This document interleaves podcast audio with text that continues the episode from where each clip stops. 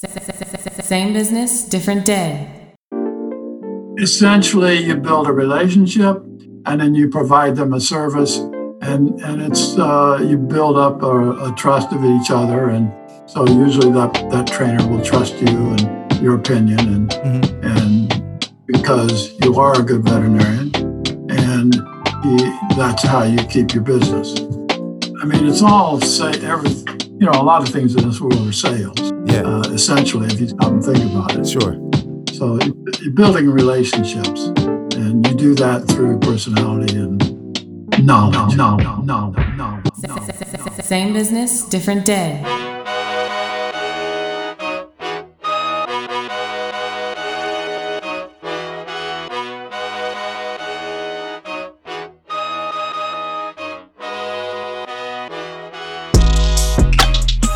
Good afternoon and welcome back to the Same Business Different Day podcast. First, I want to introduce my ultra talented co host, Alyssa Lee Good, the notorious ALG. You're too kind. Isn't it excited, uh, exciting to be back for season two? I am incredibly excited. Yeah. Season two, we're going to keep the ball rolling. We're going to, we have good people coming, good stories. And even better. Um, first, we want to start off by uh, kind of talking about the general mission of the podcast, mm-hmm. right? I, I want to kind of just say that the point of this podcast is that we really like to inspire entrepreneurs. We want people who are thinking about getting into business, who have always thought about getting into business, um, to listen to the stories of people who have been successful in business.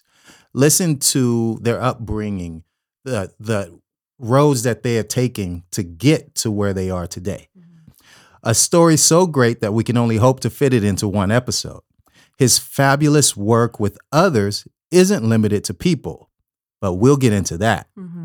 Dr. Hunter, DVM, we want to thank you for your work and can't wait to hear more about it. How are you doing today? Fantastic. Thank you.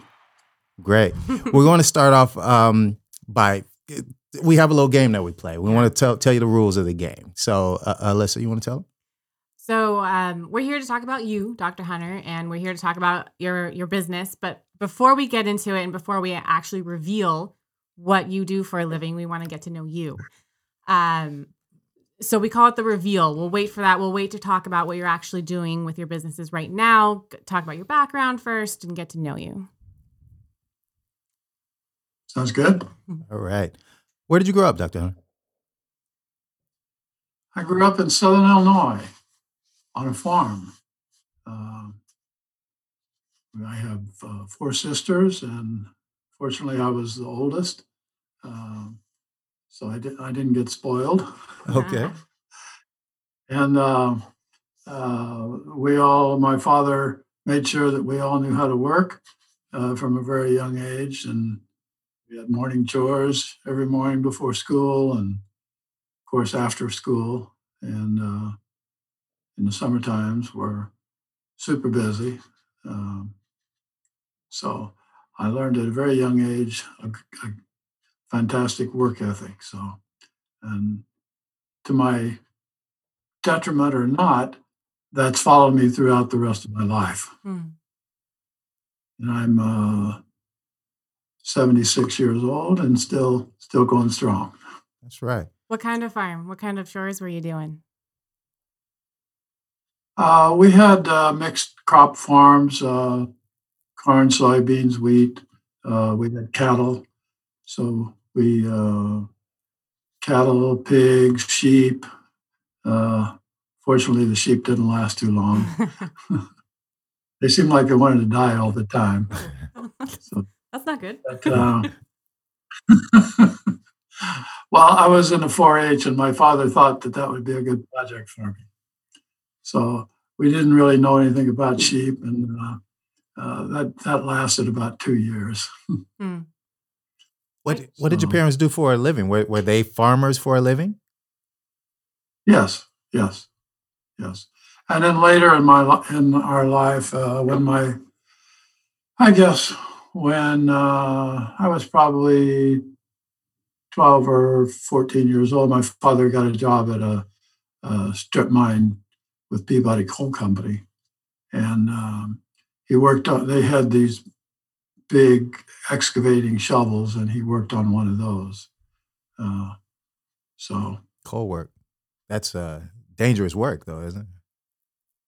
well, it's uh, a bit, but probably not much more dangerous than farming. Okay. okay. Did Did you uh, grow up aspiring to be a farmer, or or uh, what What were you trying to study or, or thinking about doing?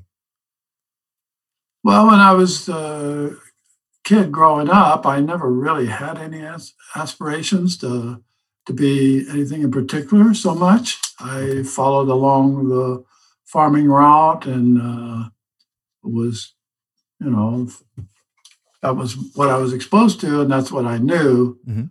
Uh, so, didn't really have a goal as to what I wanted to do when I quote unquote grew up, but. Uh, uh, I did. My father did promote into all of us that we would all go to college, and and so I had planned on going to college, and and uh, my father says, "Well, what are you gonna what are you gonna major in in college?" I says, "Well, I really don't know." he said, "Well, why don't you become a veterinarian?" Hmm. So I thought, well, that sounds like a good idea. So I just uh, went along that course and uh, wound up as a uh, equine practitioner and eventually in California. Wow. So Yeah, I, I mean, I want to talk about the veterinarian work, I, I, but I also want to. I mean, it sounds like your father was really kind of the mentor. Uh, like, were there other mentors in the area or anybody else that you looked up to that that um, you know maybe were doing other things and, and you were considering, or you ever considered, or, or you always wanted to go the path that your dad kind of planned out for you? not particularly. I my grandfather was a, a good mentor for me.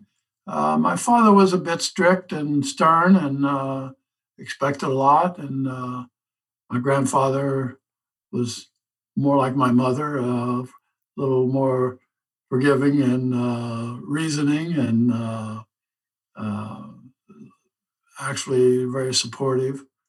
So. Uh, he- I say I would say that he was probably the most uh, influential Influential, person in my life. My father. So, um, so where so where did you go to school? I went to school at the University of Illinois. Uh, well, first I went to three years in Southern Illinois University in Carbondale, and then I got into vet school and was there for four years, Champaign Urbana, and uh, uh, then actually when I between my second and third year in vet, veterinary college, I a friend of mine and I he had a 1963 Corvette, and we threw our junk what we could get into that and headed off to California for the summer and uh, thought, well, we'll get a nice construction job or something. The only problem was there was two or three hundred thousand other kids looking for those jobs too. So Mhm. eventually we decided that we should give up on that idea and uh, and uh, look for a job with a veterinarian. Maybe we'd get a job there.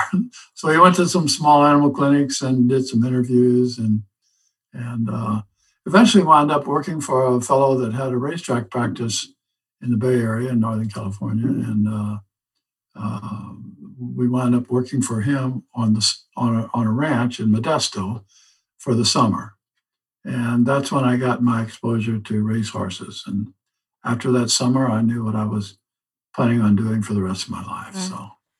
So working with racehorses was sort of by happenstance. I, I was curious if you know on the veterinary track if you were thinking about different animals, what animals you wanted to work for. But I knew you had worked with racehorses. So was it, you know, you just you needed the job, so it happened, or were you considering working with other animals also? Well, growing up on a farm, my father, the idea of a, of a veterinarian was a, was a veterinarian that took care of cattle and and farm animals and drove a truck and carried a squeeze chute around behind him in, in the truck. And I knew I didn't want to do that. So if you've ever been slapped in the face with a cow with an old shitty tail, that's not fun and that I knew I did not want. So I was looking for, I was looking at feedlot management and uh, things like that uh, of interest. And after that summer, I wasn't looking anymore. I knew Mm. what I wanted. So And what struck you? God put you in, God put you in the right places at the right times. It seems There you me. go. What what struck you about the So- racehorses? What made you think I'm going to stick with this? Well, they're beautiful animals. Um, they have their own unique personalities. Um, they're very, um, I don't know exactly how to describe it, but uh, they're they're very. They're, it's a challenge, and it's also exciting. Uh, if, when you go to the racetrack and you at the starting gate and the the gate breaks open and the horses take off. I mean, it's an excitement that's that's uh, undescribable, Mhm. really, unless you experience. Mhm. So that's what really got me excited about the race horses was uh, spending the time at the racetrack itself. We talked a bit before. I I also have a background in horses, and the way I describe it to people um, with my show horse is he was my partner. You know, it, it's Right. not just your pet. It's not just an animal that you're training. It's a a bond and a relationship. There's a lot of trust that goes into it because they're big animals. You know, um, Right. And so he was my partner. He was someone that I worked with and understood on a different level, and that's how we were successful. Right. And uh, it works with him on the other end, end too, because he, you were his friend. hmm and he trusted you. And that's why he would do those phenomenal things for you because you both trusted each other. Right.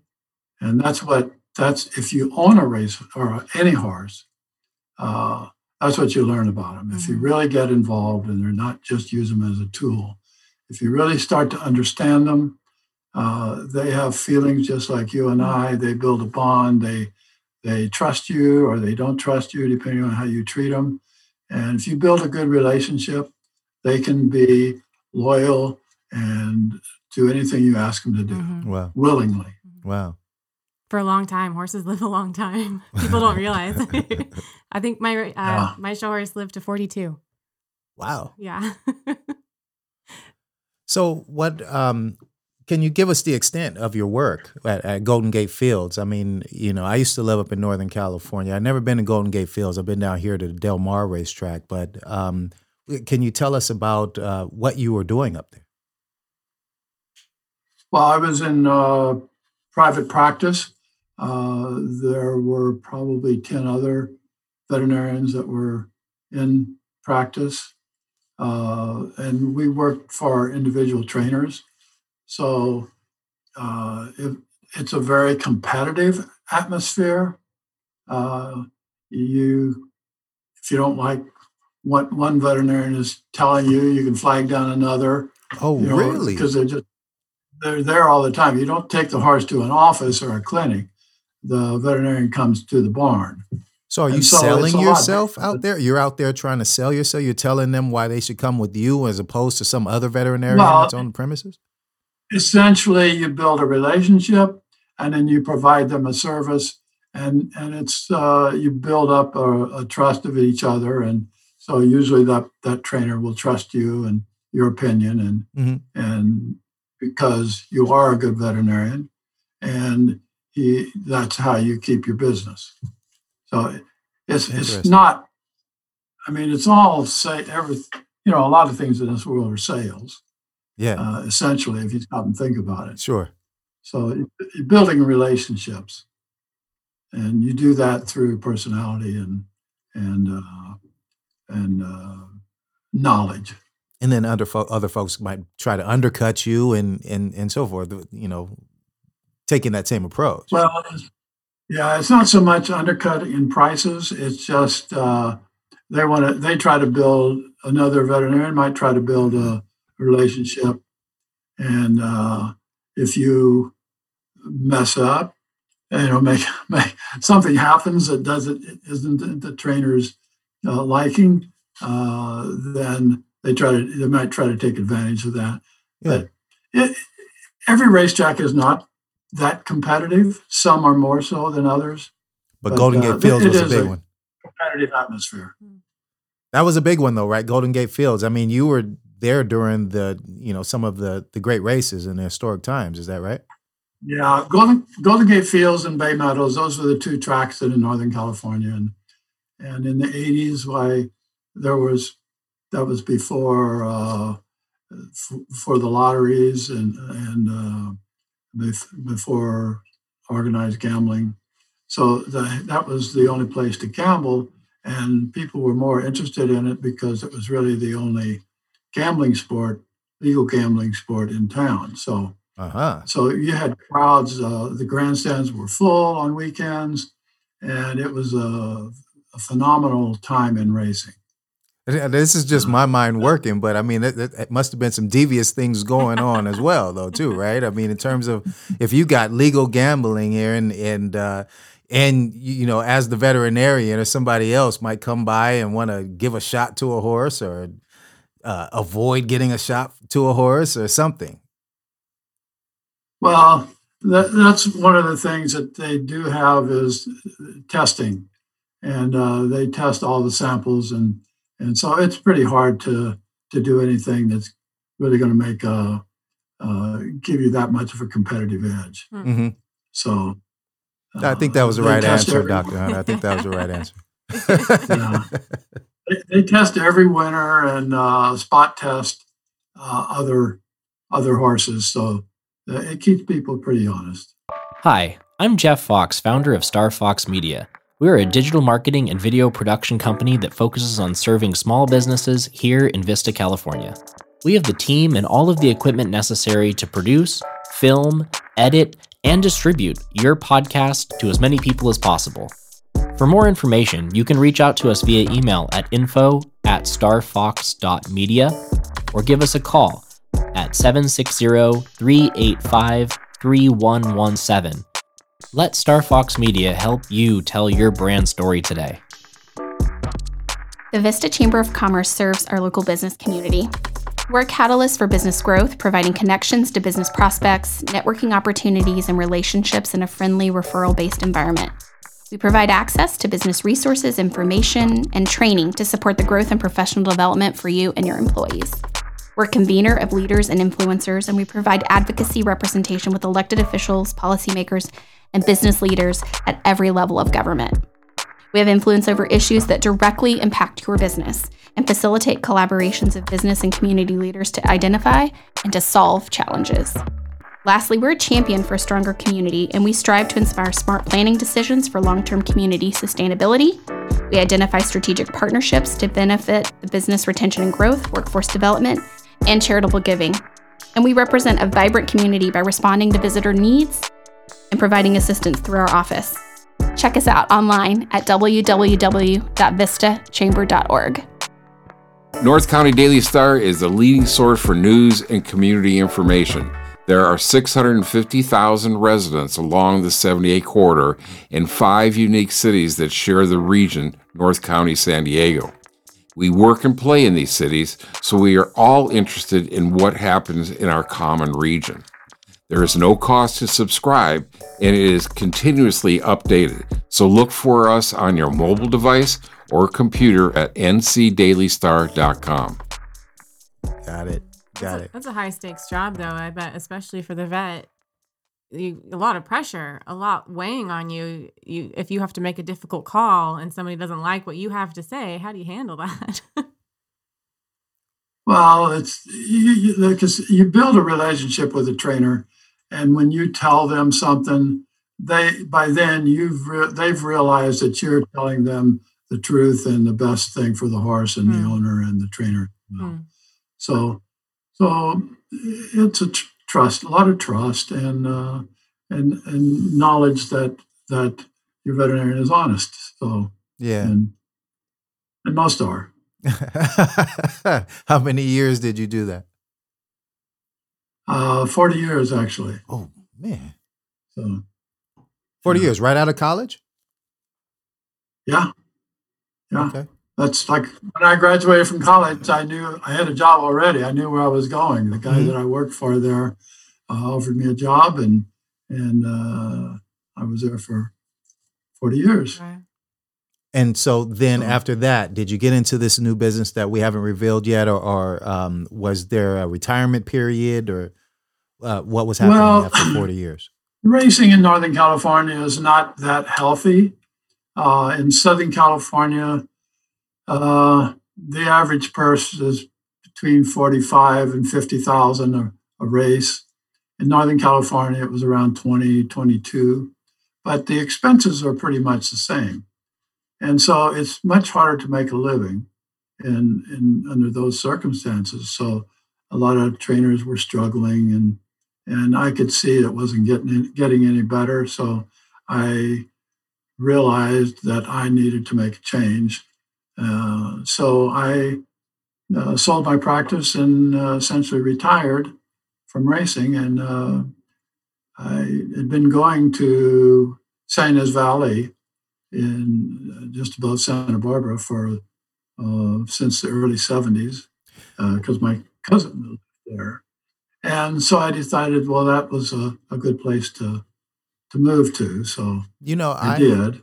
I um I lived in that area. Uh well, I shouldn't say that. How how do you say it the right way? I was not born there, but our my family lived there when I was born, right? So I was actually born in Los Angeles, Hollywood Kaiser. Hmm. Hollywood. But I was um I actually lived in the Santa Barbara County uh during that time. Uh, that that's where my family lived. And so, um, but I still go back and visit, and I've always wanted to retire there.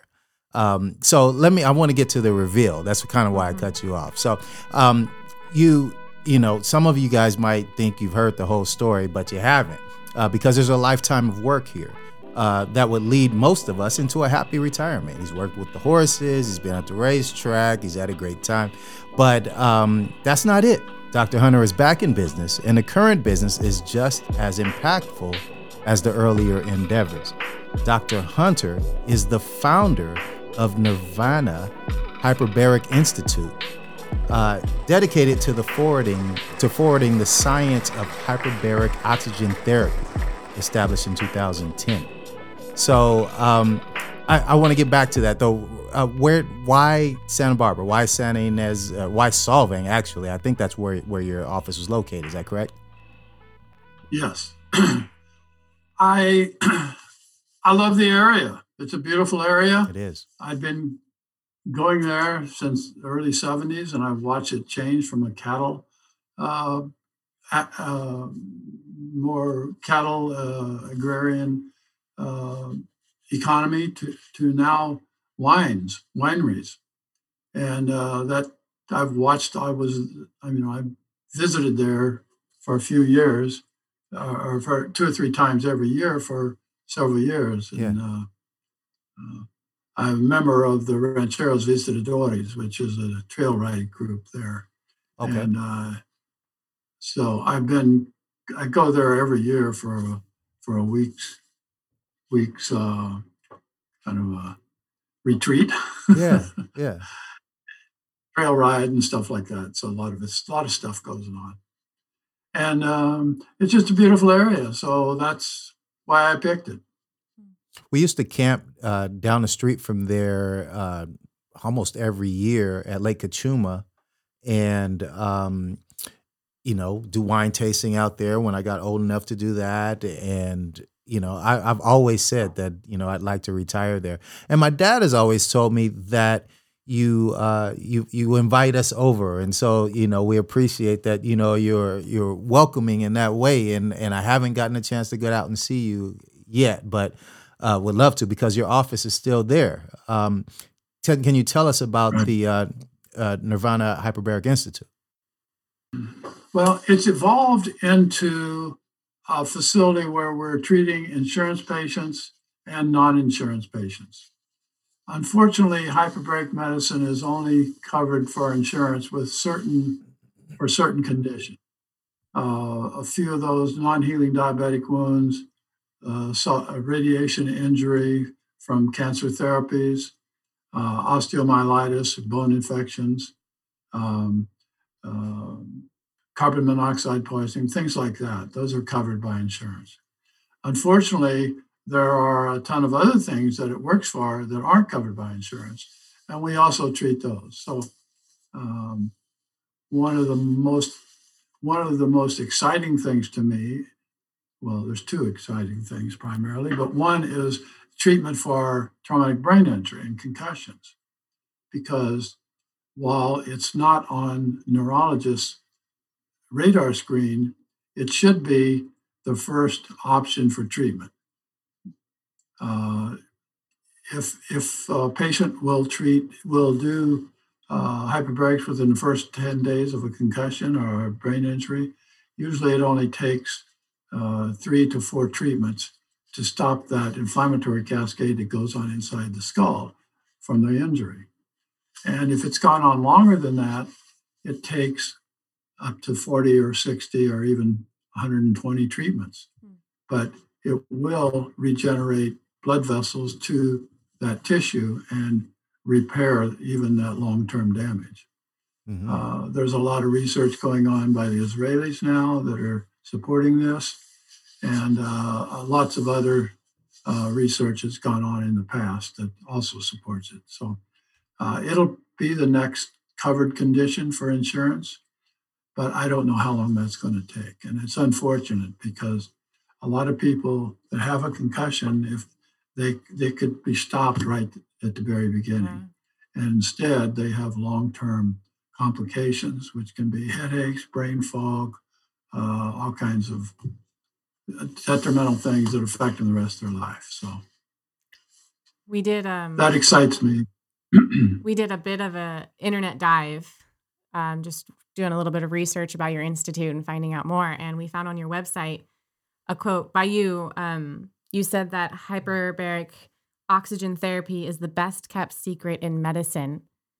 And I'm just wondering why is it a secret? Why it's it seems from my research into it that it, it is a big deal. It's a big thing. Why don't I've never heard of it? Why haven't I heard of it? well, primarily because two reasons. One is that doctors aren't trained about hyperbaric medicine in, in, in medical school. The only exposure they get to it is if they happen to be at a medical school that has a wound care center and they do some some rounds in the wound center and then they get exposed to the hyperbarics but that's more just an exposure and uh, lets them know that it does work for wound care it doesn't they don't really get into the physiology of hyperbaric medicine uh, and the, they just don't know how it works uh, because of that. Mm. And uh, secondly, is that most conditions aren't covered by insurance, and so hospitals will not treat conditions that are not covered by insurance, and doctors are hesitant to prescribe something that's not covered by insurance. So. Hmm. Now, like you said, it's not taught in med school. How did you make that transition? How did that get to you, uh, where, where you felt like this is a, a, passion? This should be a passion of yours. I was familiar with hyperbaric medicine in horses because it'd been used for. Uh, I was exposed to it like 20 years prior to my retirement. And oh. uh, in fact, there was a veterinary clinic in San Ynez Valley uh, in, in uh, Los Olivos that uh, Alamo Pintado Equine Clinic. And Doug Herthel was uh, the founder of that and the owner, and he was a very progressive fellow, and he had hyperbarics there in since probably around 2000, uh, probably more than earlier than that, probably like 1990s. And uh, so I was familiar with it there. And uh, actually, when I moved to San Ynez Valley as a, after I retired, um, my cousin was doing hyperbaric medicine for a condition called Lyme's disease. Okay. And so I got exposed to it from the through that and got interested in it, and one thing led to another, and uh, not knowing any better, I opened up a clinic. so you didn't really want to retire. No, I didn't want to retire. I knew I had to stay busy. we know someone. I like that. retired from the racetrack. We do know someone Yeah. like that. Yeah, Pops won't retire. Pops, we talked to Pops about retiring, and uh, I, I don't. I don't think that that's something that he's he's interested in at all. I think he's uh, he thinks retiring means something else.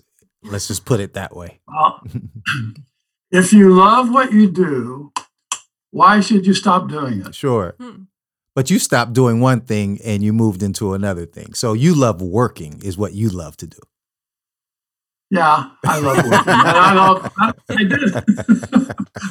I did love the. Uh, my father instilled that into me. I right? suppose. Yeah, so- you said that at the beginning, and and uh, yeah, we get the Mhm. picture, and and that's beautiful to have that work ethic because my dad certainly instilled that into me as Mm. well. Um, so you know, one of the things that you also mentioned though is uh, healing wounds, um, or wound care. And I had done some reading on on the hyperbaric chamber, and I heard that it's a it's a big thing for burn victims, right? Um, and and even uh, Michael Jackson, who wasn't too far from you, that that was supposedly why he was, you know, in in the chamber so much. Right.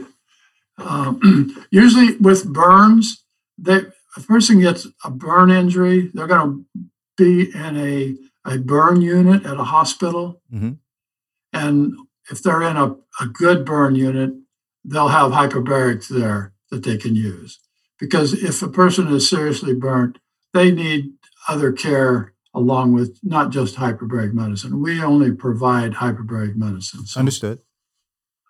we will we wouldn't really be treating uh, burn victims um, possibly some chemical burns or something like that that don't require uh, intensive care but primarily we wouldn't we wouldn't see those patients But it does, ex- at- least, it, it accelerates a healing process. Is is what I'm oh understanding. very definitely very definitely a good wound a good uh, burn center will have hyperbarics and they use that daily wow.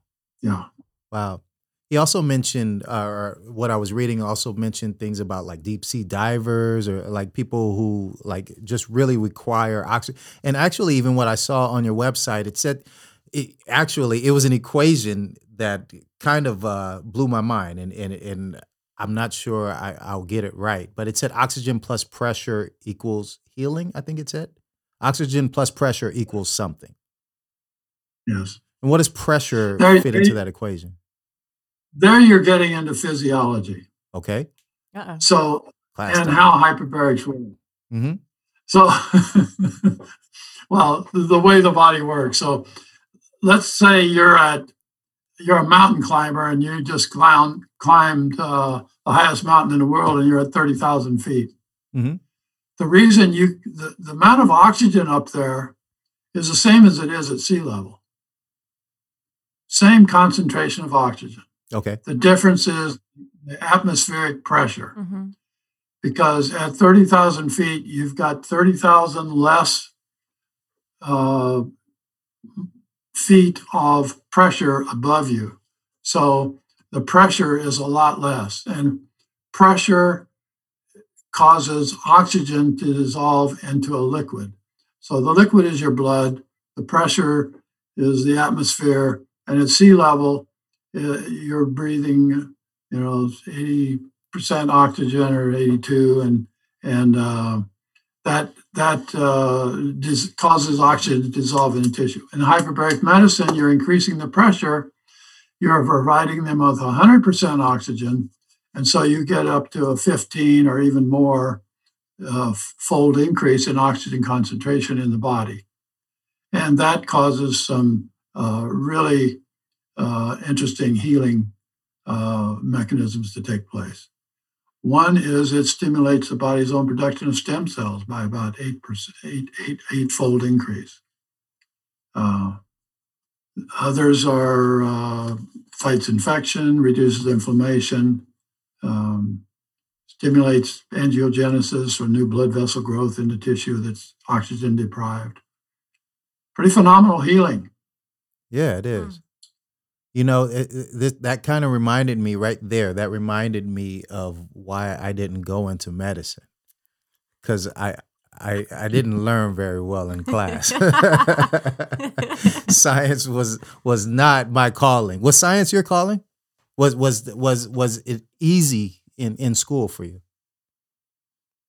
I wouldn't say it was easy, but it was interesting. Uh, Mm-hmm. Physiology was interesting always, and uh, and science is, is, is always interested to me. Yeah. Uh, Like I said, easy, I wouldn't say.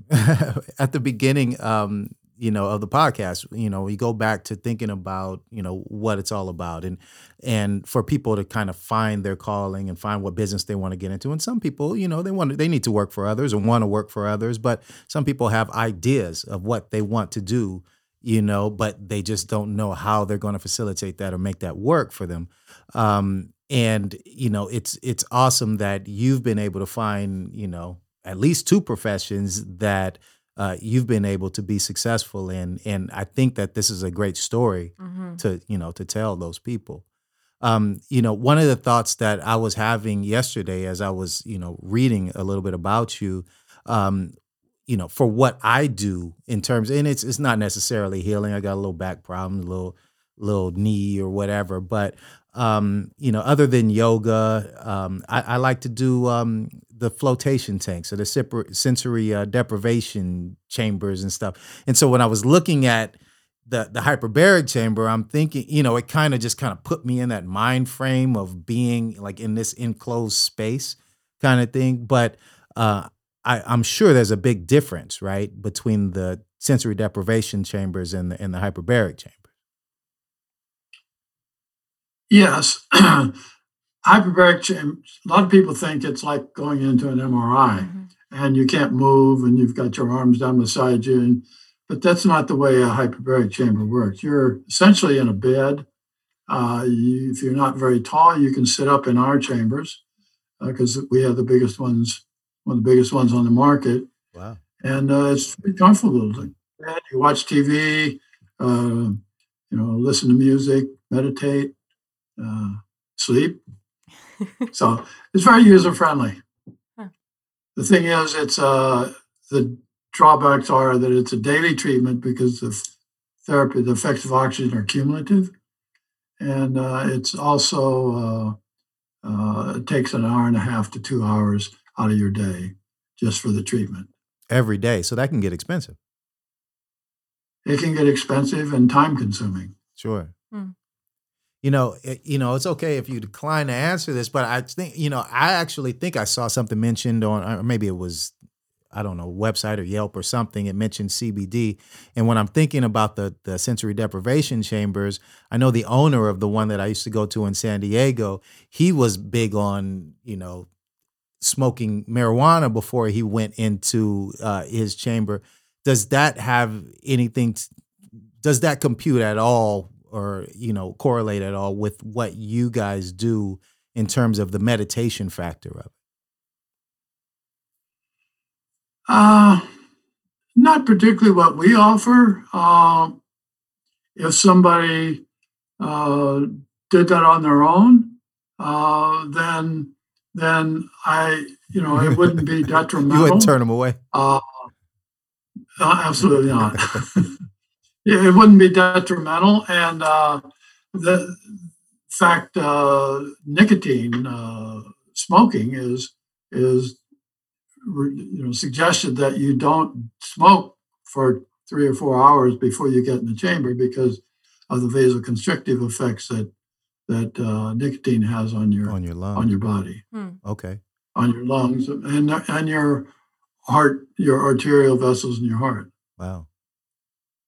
So, So but uh, there's no chance of a of a heart attack in a chamber because heart attack is when an artery in the heart uh, becomes occluded and the heart muscles run out of oxygen. Well, with an, when you're in the chamber, you're going to have plenty of oxygen, so that's not going to happen even if you even if you uh, did have an artery that was clogged during the during the session. It would happen afterwards, but not during. okay. Can we can we clear up? tha- that's not going to happen. That's not going to happen. Okay. Can we clear up the rumor? Uh, there's no rumor. I'm just making this up as a joke. But Dr. Hunter, that uh, that you didn't sell uh, Michael Jackson his hyperbaric chamber? No, we didn't. The Same Business Different Day podcast is brought to you by YourInsurancePlace.com. YourInsurancePlace.com is a conglomeration of two agencies, Network One Insurance and Bill Corley Insurance Agency. Their property and casualty agents and brokers specialize in commercial insurance of all types general liability, workers' compensation, professional liability, auto, agribusiness, and much more. They also have great insurance carriers for your homes and autos. How do I know they are that good? Because I'm one of the agents. We believe in ourselves, and you will too. Contact us at yourinsuranceplace.com or call us direct at 866 384 0479. That's yourinsuranceplace.com. Homestart is a San Diego County nonprofit agency that has prevented child abuse and neglect since 1972. Our mission is to assure the safety and resiliency of children by strengthening families and their communities. Those in our care are already some of the most vulnerable residents in any given year. With the added financial and emotional stress caused by the pandemic, San Diegans most at risk for poverty, abuse, unemployment, and homelessness need our services now more than ever. To support our mission and learn more, please visit www.home-start.org. Together, we can work towards all children in San Diego living in a safe, stable, and a nurturing home. um, I'm curious, what's the because this is how am I starting the sentence? This is not um a widely used practice at the moment. And so what's the conversation with other medical doctors and how do they feel about it? How are they approaching it? You know, when you are talking to someone else in the field, what's that conversation like? Well, I do that pretty much daily. Uh, not necessarily daily, but three or four times, two or three times a week. Uh, I'm I'm out in the field and I'm seeing doctors and primarily uh, oral surgeons, urologists, um, podiatrists for wound care, and just educating them about hyperbaric medicine if they're not familiar with it. And after they, if you build a relationship with them, uh, they'll finally start to listen to you and they'll refer a patient. And when they see the results, then we get more patients Okay. because it does work. So that's that's the way we do we educate doctors about uh, about the benefits of hyperbaric medicine and how it works. So And it's very much relying on the product then. You you have to have the proof that it works to Yeah. to continue Yeah. the business. yeah. How does it? For instance, uh, urologists that have radiation cystitis or radiation injury to the bladder, they get the patient will get blood in the urine, and probably uh, half the time by the tenth treatment, the blood is either stopped or reduced, Hmm. and so that's pretty impressive. So so after they usually do thirty treatments, and then the doctor will see the results. So. okay. Do people with uh, auto, autoimmune diseases such as Parkinson's or multiple sclerosis do they benefit from this type, type of treatment as well? Yes, they do. In in Hmm. England, there are a series of close to sixty tr- centers that are nonprofit centers that are were established to treat MS, and their protocol was to do twenty treatments um, in a row, and then do three to four treatments monthly thereafter. And they found that seventy percent of the patients it maintained the condition and prevented progression. So, so that's pretty impressive. That is very impressive. So, some of the patients even improved, and uh, some some lesions, spinal lesions, even uh, repaired themselves. So, Wow. Wow. That's exciting news. Um, I know a lot of folks. eh, Again, I'm talking about alternative uh, therapy, but uh, a lot of folks use cryotherapy. Uh, how does it compare to like a cryotherapy? Uh, I- I- um, that's when they get into the real cold atmosphere, right? Yeah, it's I, I it doesn't really compare. They there are two t- entirely different therapies, and they work in totally different ways. So I think athletes use that So a lot, right? The, the cryotherapy. right, they do. okay. Right. Not as much the hyperbaric. Well, they do use hyperbarics. Okay. Uh, I think I think LeBron James uses one quite regularly. I think the first person I ever heard uh, using it was uh, Terrell Owens. And that was many years ago out in the Bay Area Yeah. for the Niners. Yeah. Yeah, no, they they should use it more, especially for some of these injuries that uh, like bone injuries, because if they did the hyperbarics, it would stimulate the healing, uh, probably cut it in th- one third. And then you don't Yeah. have the um, the agencies uh, being over you, like because a lot of those guys wind up with on those steroids, right, for the healing. But instead, you could do a hyperbaric, which is completely legal, correct? Right, right. Um, the, the, the problem with a lot of these athletes is they use these soft chambers. They buy one and they use them, and they only go to maybe 1.5 if they're adjusted, and they use oxygen concentrators.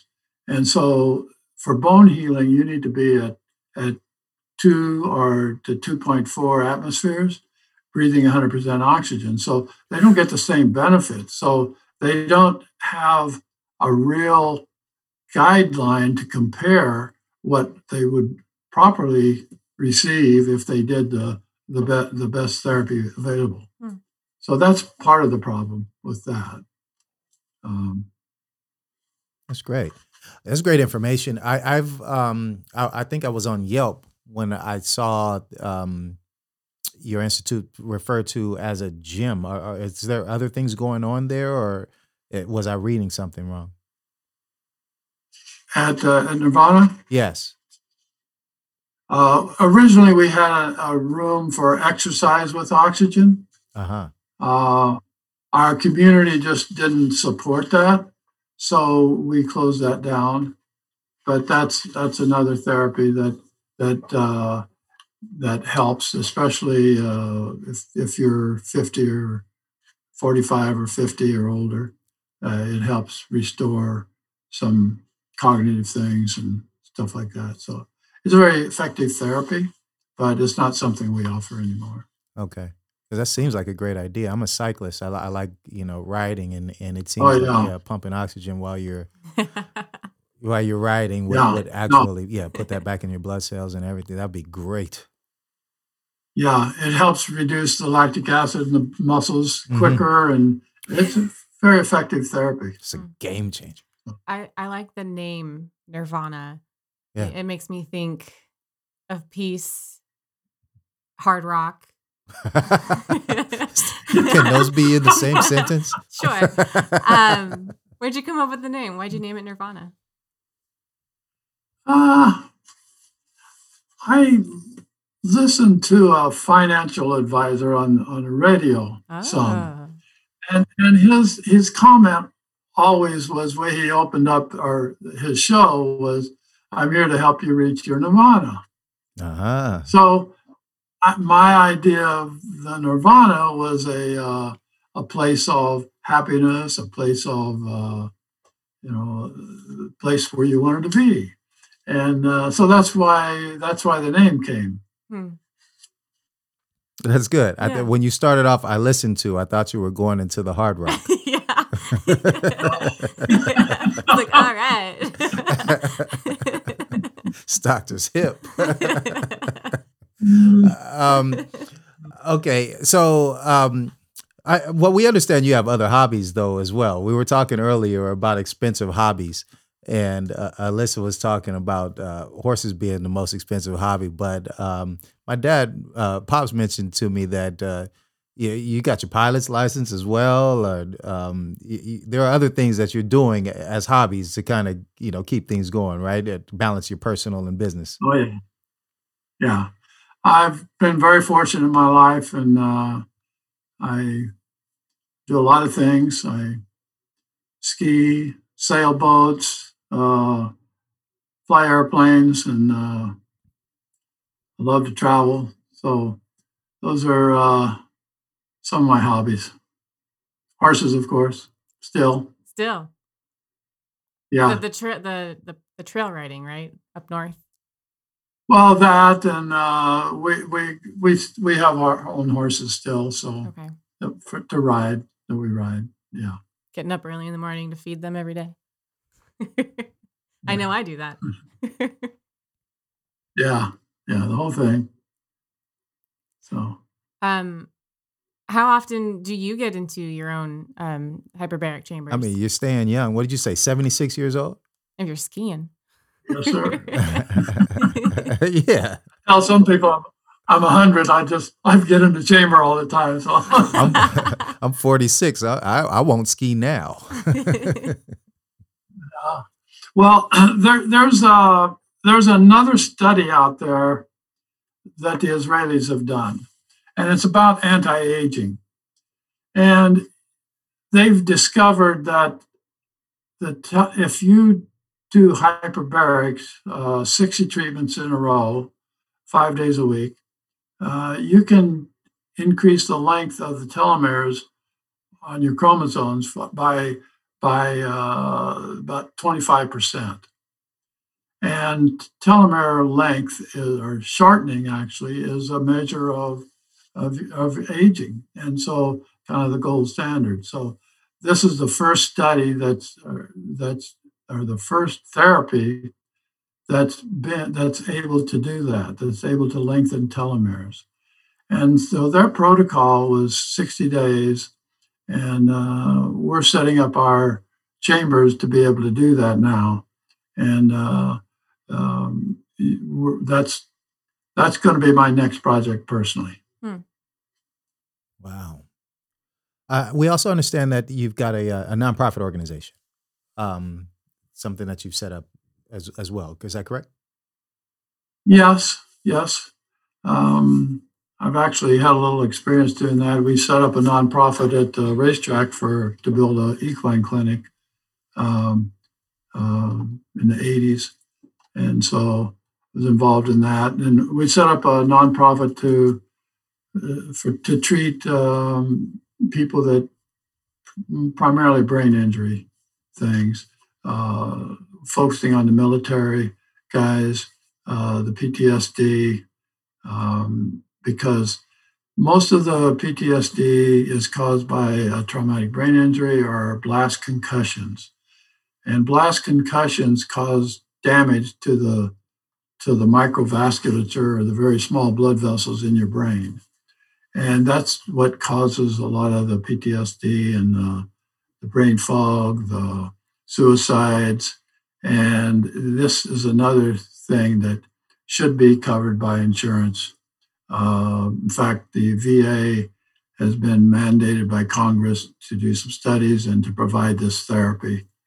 Um, so, so right at the moment, they're doing some studies in about four different locations, and uh, trying to get this on board because because it, it is a shame because there's been several hundred people that have been helped by hyperbaric medicine that the military guys that have had PTSD Uh huh. and it- they all respond and it's it's a shame that it's not available to to every every one of them and so that was why that we started our nonprofit uh, to raise money for that purpose Okay, uh, that's great. so Now you've got uh, you just. Am I understanding that? Are, are you in North Carolina now? I understand you have another location that you've opened up. I am in North Carolina right at this moment. So yeah, so I opened I opened up another facility here. Um, it's a long story how I got here, but Okay. Uh, so Uh, but we've just opened in uh, October, and so I've been out promoting hyperbarics to doctors. It's a little tough now with this COVID because a lot of them don't want to see you. Mm. So, but it'll it'll it'll get there. It's just going to take a little longer. I've been wondering too. I mean, this whole time, and, and it's one of the uh, obviously it's one of those kind of conversations that we've had to have with many of our guests is the COVID effect. Yeah. Like how how is that affecting uh, business? How is that affecting you? How's that affecting? Uh, well, you've already said how it's affecting the conversations with the medical community. Yeah. In Nirvana in, in California, our our gross revenue was down probably 30%. Mm-hmm. Just because of the COVID. Mm-hmm. Uh, uh, here, it's just delayed our our our you know our growth. Mhm. Uh, so, but we'll eventually get there. Right, right. Is is there anything that you can say about hyperbarics and, and, and COVID? Have, have has there any studies been done there? Um, absolutely.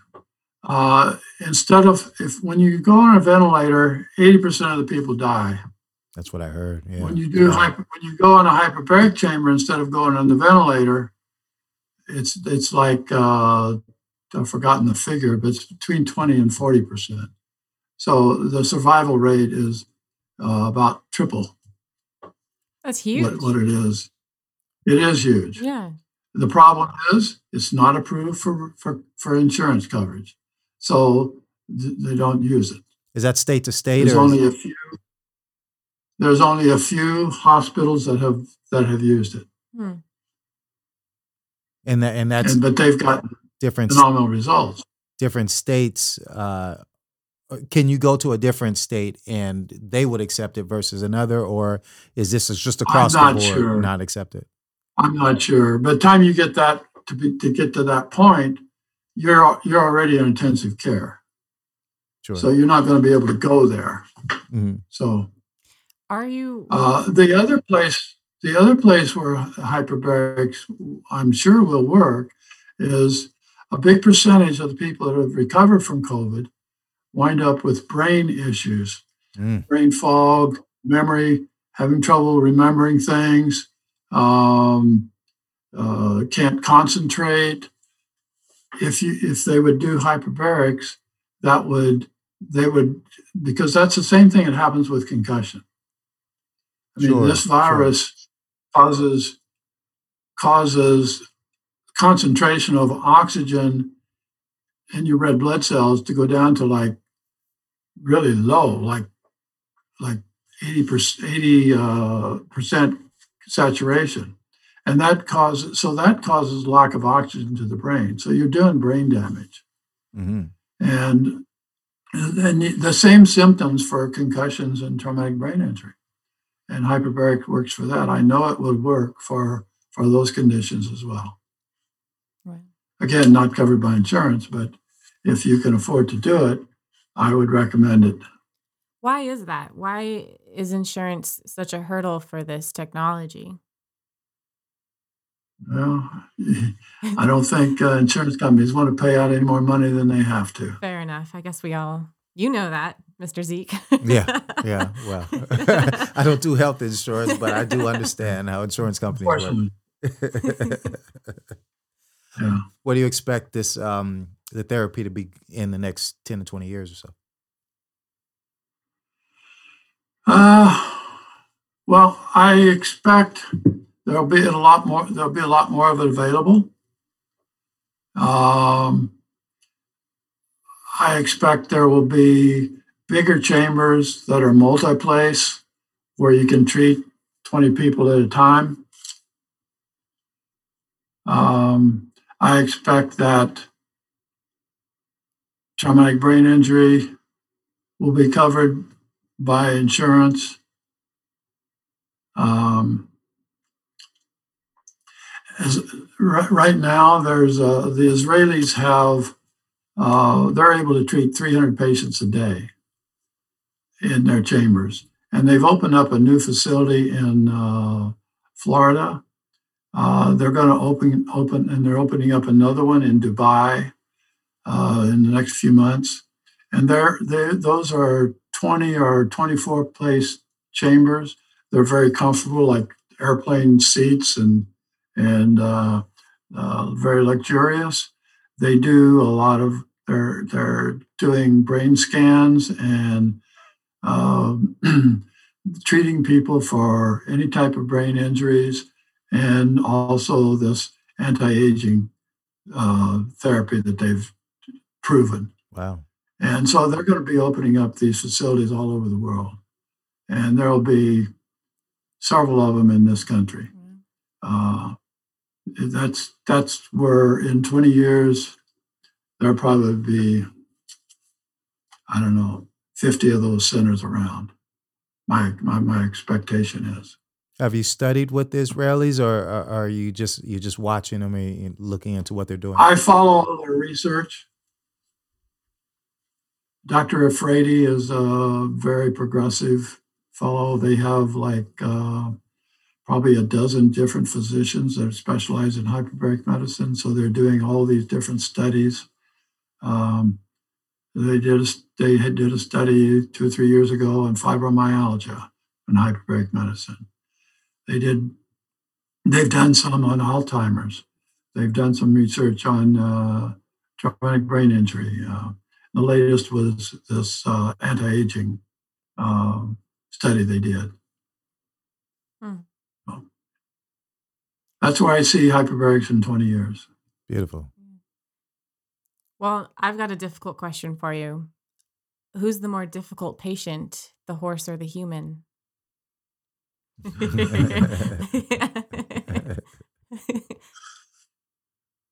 I'm well, kidding, of course. You that's don't. hard to answer because because with the horse, you're not only treating the horse, you're treating the the human that owns the horse. Okay.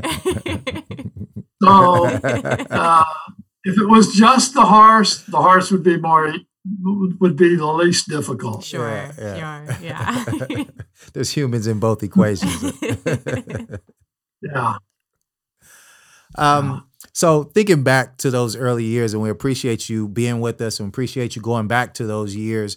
Um, would you teach your older or your younger self anything? Is there anything? Uh, I mean, you've obviously learned great lessons, the work ethic, um, you know, how to, you know, manage a successful business. You've you found yourself in the right places at the right times uh, and chosen the right professions. But uh, would you say anything to your younger self?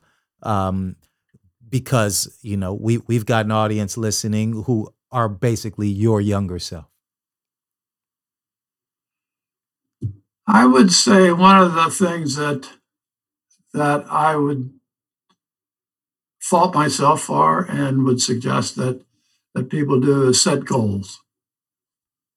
Beautiful. Um, set goals. Uh, it gives it, it makes things happen. Um, Hmm. I would say if you're starting up in a business, know the business thoroughly. Uh, I started out with hyperbaric in hyperbaric medicine, and I didn't know the field thoroughly, and it took me probably six years to learn it thoroughly. So you, you need to learn the field thoroughly before you get into it. Mm. Know what you're getting into. Love it. I've kind of learned to stay away from partners as much as I can, Okay. rely on myself more. Okay.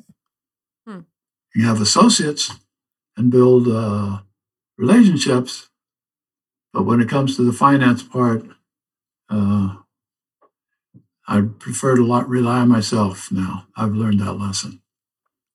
Good lesson to teach. Yeah. So I, I think I think setting goals is is probably the biggest one. Set those goals. Hmm. You have to think about it. Makes you think. Makes you plan. Uh, a lot of times I rolled through life and and just rolled through life. It was great and everything, but but uh, it could have been better if I had uh, thought about it more and and set those goals. Love it.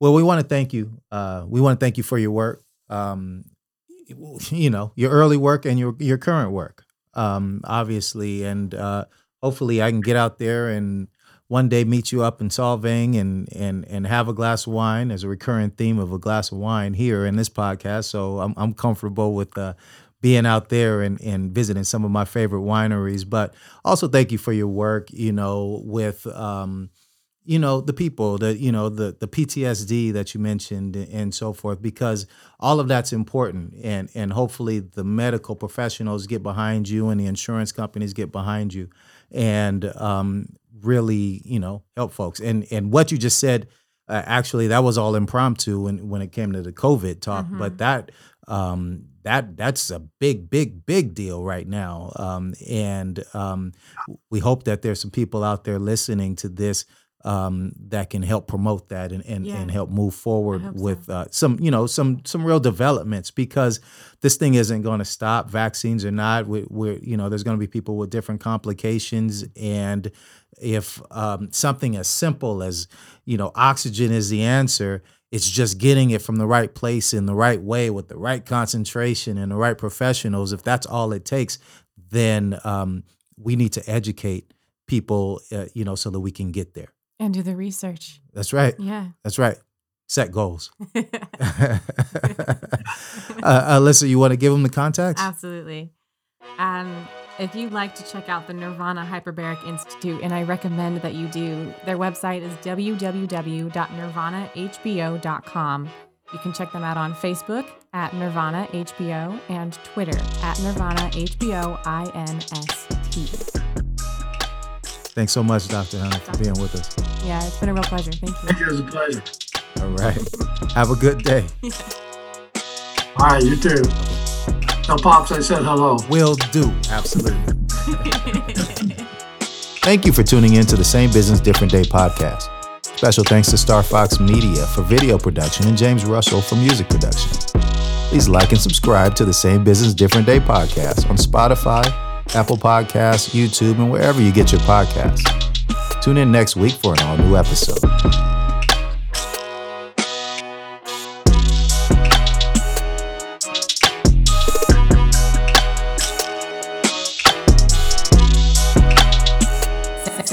Same business, different day.